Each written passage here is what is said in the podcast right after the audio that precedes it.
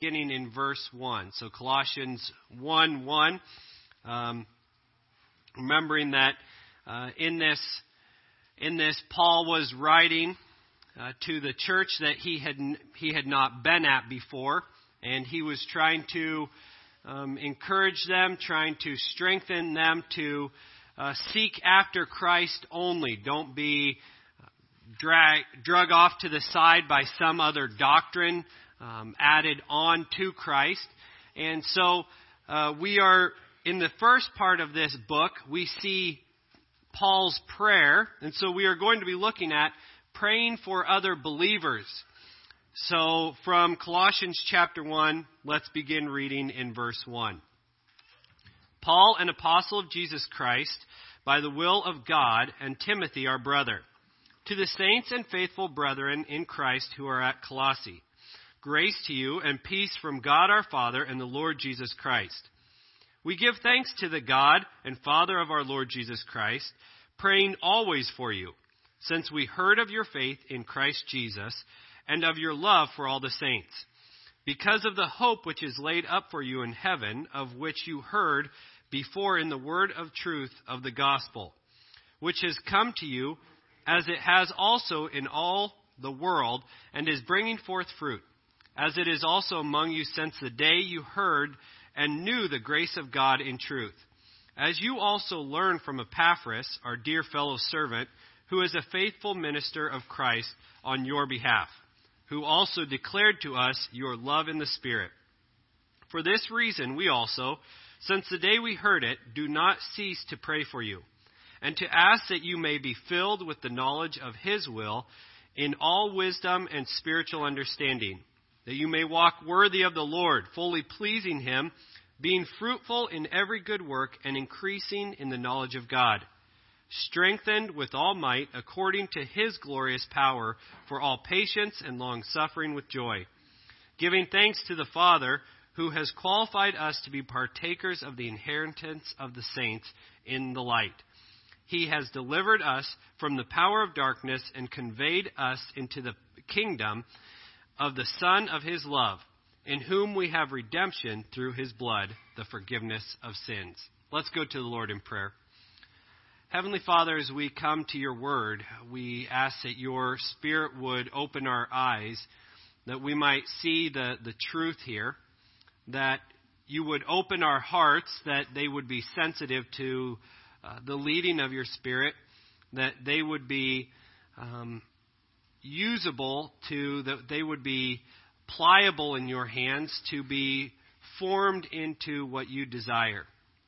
Lord, uh, we, we ask that you would, um, through our time together, that we would learn how to pray for one another more effectively, that we would see uh, the importance of it, that we, we would see uh, what your word says about it clearly, and that we would apply it. Lord, thank you for your word. Thank you that we can open it up now, and we, we give you praise in Jesus' name. Amen. So we see here uh, in the beginning of this letter to the church that uh, Paul is praying for them. And so we want to look tonight of praying for other believers, but before we look of how to pray for other believers, we want to start out by looking why don't we pray for other believers? Why don't we pray for our brothers and sisters? Well, first of all, maybe you have said, maybe you have thought, maybe you've heard somebody else say, well, I don't have the time.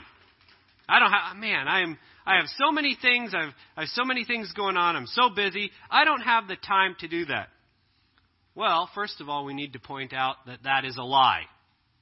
That is a lie. That is something that we have uh, we have come up with to try to make us feel better the reason we're not praying for others. The truth is, we don't pray for others not because we don't have time, but because we have other things that we think are more important. So if you are not praying for your brothers and sisters around you today, it's not because you are too busy although you may be extremely busy, it is that we do not see the importance of it.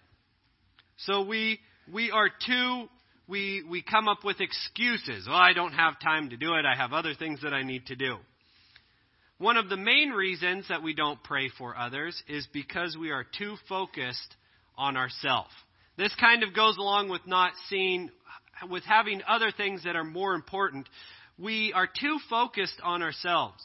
We are worried about our own problems. We are, if we do pray for somebody else, it might be for a family member. Um, when is the time that you actually find yourself praying for a brother or sister in Christ? Normally, it's when something extreme has happened, right? Right? Something drastic. Uh, maybe a health problem that all of a sudden popped up, and you get to call them all, and oh man, that is terrible. I need to pray for them. Yes, you should pray for them. But it should not just be we pray for one another when something drastic has happened. Maybe not as many drastic things would happen if we were praying for one another. But because so often we are too focused on ourselves, we don't take the time to pray for others. Part of the problem might be we are too focused on ourselves that we don't really know them. It's, it's hard to have an effective prayer life for someone if you don't really know the person. That's one of the reasons why we encourage you to have the Pangans into your house. If you have them into your home and get to know them, you will remember more more often, hey, remember the Pangans when they were here with us? We need to pray for them. I think part of the problem is we don't pray for one another because we don't really know. Well, I don't I don't know what that person needs. I don't know what's going on because we are too focused on us and not on others. But then we don't pray for our brothers and sisters because we would never say this, but deep down inside, maybe we think it doesn't really do much anyways, does it? Now, I know we would never say that, but by our lack of prayer, we are showing, well, does it, they don't really need my prayer. I mean, they'll be fine without it. They aren't dependent on my prayer. Now, when something drastic happens and, and you get a call or maybe somebody mentions in church, hey, pray for us, we are going through a difficult time right now, you say, man, I know these people need my prayer. I am going to be faithful in praying for them. And as I said, yes, they do. But we all, on a daily basis, need the prayers of others. The spiritual warfare that is going on, we need others to be praying for us. Turn over to Jeremiah 33. Jeremiah 33. Part of this of of not praying because I mean they don't really need it is comes back to unbelief of nothing's going to really change anyways. I've prayed for them and, and nothing really happened. But look in Jeremiah 33 and verse 3. Call to me, and I will answer you, and show you great and mighty things which you do not know. Coming before God, call unto me, and I will answer you, and show you great and mighty things. You know, I think we don't see the revival taking place in our country. We don't see the revival taking place in our church because we are not asking God. We ask Him, oh, help this person, oh, help that person. But what are we really praying for them? So hopefully we can see what we should be praying for them. But one last thing why we don't pray is, uh, just to put it simple, because we are disobedient. It's been commanded that we should pray for one another. In James it talks, you know, pray for one another. In Paul's Paul's letters we see, we are praying for you. We are praying for you. The the early church knew the importance of prayer. And so to put it simply, we are disobedient. So here in Colossians chapter 1, we want to look at what Paul prayed for these believers at this church and what we should be praying for one another here. Well, we must start out with we should give thanks for them. in verse 3, he says, We give thanks to God for you. It is always a good idea to start out by giving thanks. In our prayer time earlier, we started out by giving thanks, by praising God. You know what? In praying for someone else, it's a good idea to give thanks for them. Lord, I'm thankful for this person. Remembering that God created them, He put them in this church, He put them in your life. And so stopping and saying, God, I just want to give thanks. You have put them here, even if it's someone that maybe you wonder, Lord, why did you put them in my life? Uh, seems like every time I come in contact with them, it's some difficulty that's taking place. Well, maybe He's trying to teach you a lesson there. So stopping and giving thanks. Lord, thank you for this person. Thank you for putting them in my life. Thank you for what you're doing in their life. And remembering that God loves them just as much as He loves you. You know, if we would remember this wherever we go, here in church, when we leave and go different places this week, that when we see somebody, if we would remember, you know what? God loves that person just as much as He loves me. It would completely transform our view of others. So, giving thanks. God desires to bless them through your life. And God desires to bless you through their life. But if we are focused on self, if it's about me, hey, I'm coming to church, I'm, I'm coming to sit down and sing a couple songs, uh, listen to the preaching, and then I'm going home. No. Church is much more than that. It's a body. God desires to use others. So, first, start out by giving thanks for them. But then let's look down in verse number 9. And Paul says, For this reason, we also, since the day we heard it, do not cease to pray for you and to ask that you may be filled with the knowledge of his will in all wisdom and spiritual understanding. So pray for them that they would know God's will. Pray for them to know God's will. And it says, in wisdom and spiritual understanding the, the way that we know God's will is through His Word. So as you are praying for them, Lord, I, I pray for Joe this week, that he would know your will.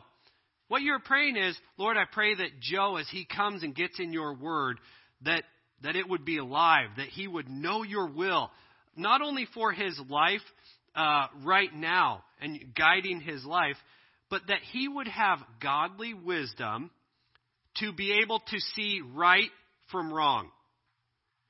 So, in praying for someone that they would know God's will, it's praying that they would know the Word of God more. That's how we know the will of God, is through His Word. That they might know the Word of God more, and that they would have godly wisdom, able to see right from wrong. Look around our world today, and there is mass confusion of we can't even decide if there is right and wrong. You know, we can't, well, I can't say that's right, I can't say that's wrong.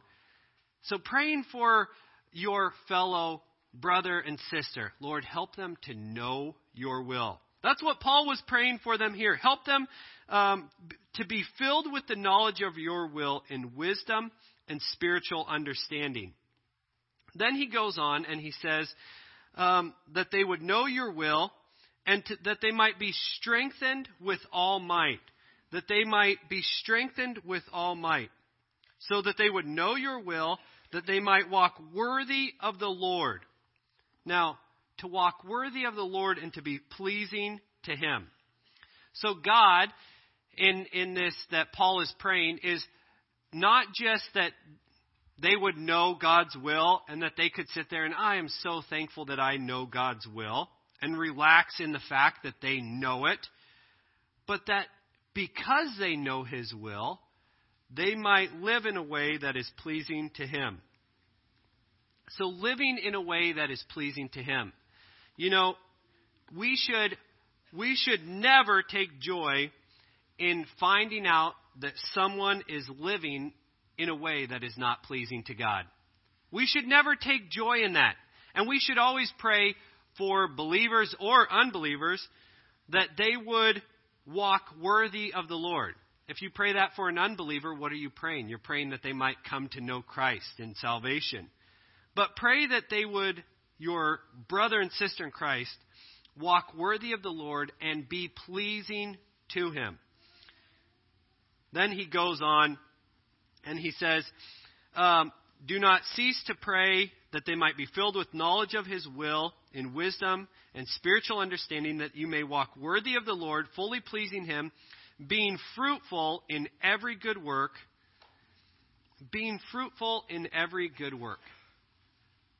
That the good works that they are doing, first of all, there have to be good works that are being done, but that they would bring forth fruit. Um, right now is harvest time, and, and farmers are finding out how much fruit is being brought forth from all of their work. Uh, we, um, six or seven years ago, purchased a coffee tree. And a coffee tree, apparently, you can grow them in your house. And if they're in your house, they don't get that big. And so for six or seven years now, we've we've had this coffee tree just kind of for fun, just because it's kind of cool to have a coffee tree. And we knew that it said it takes four to five years before it will produce any fruit. Well, it's been six or seven years, and we've had one bloom on it, and it didn't produce anything. And it's getting to the point where we're like, you know, this is kind of nice to have around, but it's it's about it's about this tall, and we're getting tired of bringing it in every winter. What? There's a little bit of frustration there because it's not producing anything. It's not it's not doing anything. And so Paul prays, pray for one another, and we pray for you that you would be fruitful in good works. Um, in Ephesians 2, a verse that we shared this morning, we are his workmanship, created unto good works.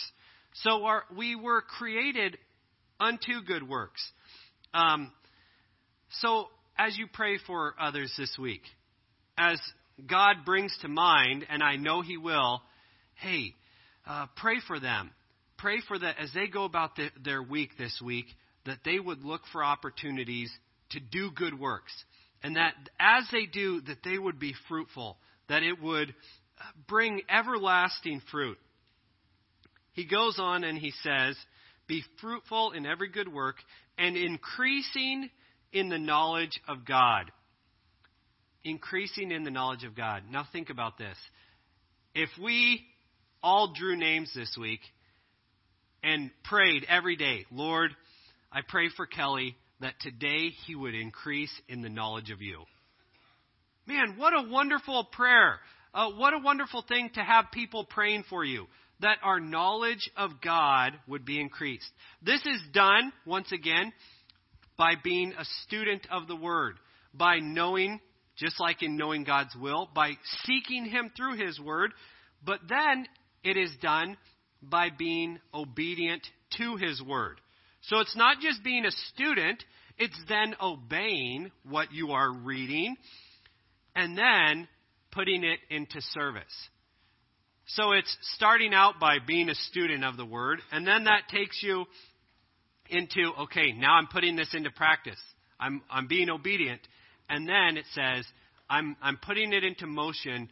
I'm going to serve the Lord with what I have understood from His Word. How many of you can acknowledge and can agree that when you've had to teach something, you study it a lot harder than if you were just casually reading it? You get a lot more out of it. Um, just like in the songs we sang this morning, um, in studying for this morning's message. You know, I, I could relate to the songs where you hadn't heard the message yet and maybe didn't get some of the truths that were there. Why? Because I had I had been thinking about it all week already. And so then the songs were, oh yeah, there's that. Oh yeah, there's that. So to increase, pray for them that they might increase in the knowledge of God, being a student of the word, obeying the word, and then serving the Lord. But then pray for them that they might uh, increase in the knowledge of God. Increase in the knowledge of God and then be strengthened to do what is right. strengthened to do what is right. You know, the enemy would love to get in, take away any strength that you have that desires to do right. So pray for them that they would know the power of the risen Lord and doing his will. Not for their own behalf. And Paul didn't say this that you might be strengthened to do what is right so that you can show how powerful. No. The power was not so that they could show what they could do, but what what did he say that they might show patience and lo- and long suffering with joy. Because where does that come from? Where does joy come from in the midst of trials? It doesn't come from us. It comes from knowing God. So he's saying pray for pray for each other and we pray for you that you might be strengthened to do what is right that your strength in following after God would not be weak. But then, one last thing pray that they might be faithful till the end. Pray that they might be faithful till the end. You know, somebody that has been faithful to God, walking with God all their life, you know, until they are in His presence, it is a battle. It is a fight. And um, as as I said, our our enemy would love to destroy any testimony, and so pray that they might be faithful till the end.